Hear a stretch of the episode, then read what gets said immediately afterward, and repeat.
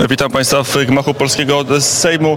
Skończył się albo trwa klub Prawa i Sprawiedliwości. Jeszcze trwa. Jeszcze chwilę trwa, czekamy, z wartą grupą udamy się później na demonstrację przed Sejm. Czekacie na szefa klubu i na pana prezesa. Udało mi się wemknąć na posiedzenie klubu na chwilę, zanim mnie zauważono. Widziałem, że nie ma jeszcze prezesa, jeszcze czekacie. Chcieliśmy pana adoptować. E, To nie takie proste. Nie, nie dam się, panie pośle. E, Informacja pierwsza dnia dzisiejszego. E, Pan prezydent zdaje się rozpoczął akt ułaskawienia powtórny. Jak pan to ocenia?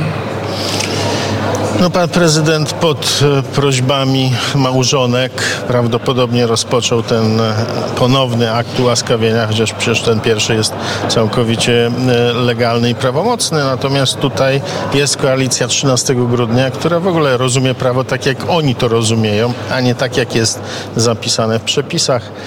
Więc prezydent pewnie pod tym a można powiedzieć takim moralnym y, naciskiem, no, rozpaczą kobiet, które e, po prostu płaczą po zatrzymaniu mężów, którzy walczyli z korupcją i którzy, ci, którzy w tym klubie mają no, trudności właśnie korupcyjne, najbardziej domagali się ich aresztowania.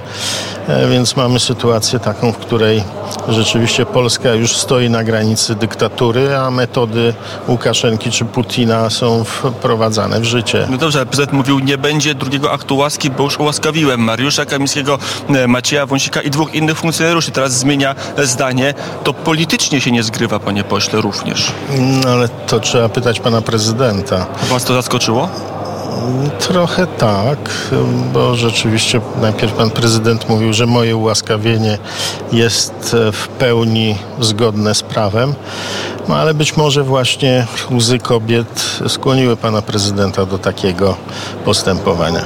Co to świadczy politycznie? To e, deeskaluje, to łagodzi konflikt polityczno-prawny, jaki mamy w Polsce? Nie sądzę, bo przecież ta koalicja e, z prezydenta sobie robi kpiny i z prawa, i z konstytucji, więc nie wiem, jak do tego podejdą. Dzisiaj słyszymy z ust polityków, e, czy też na ich różnych portalach pojawiają się takie wpisy na temat tej dojść do jakichś scen. Pamiętamy, e, kiedy w tłum ludzi maszerujących 11 listopada przebrani na cywilnie funkcjonariusze służb podpalili budkę i później zamknięto do więzienia jakiegoś niewinnego człowieka. Więc tu spodziewamy się też prowokacji, bo oni mówią, no to jak będzie taki bunt, jak natarcie na Kapitol, to wtedy policja będzie adekwatnie reagować, no i będzie to podstawą do przyjęcia bardzo jakichś ostrych restrykcji wobec posłów.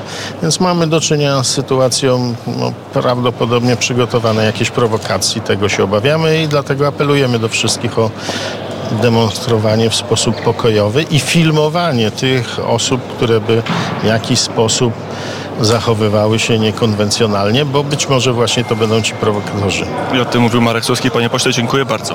Dziękuję bardzo.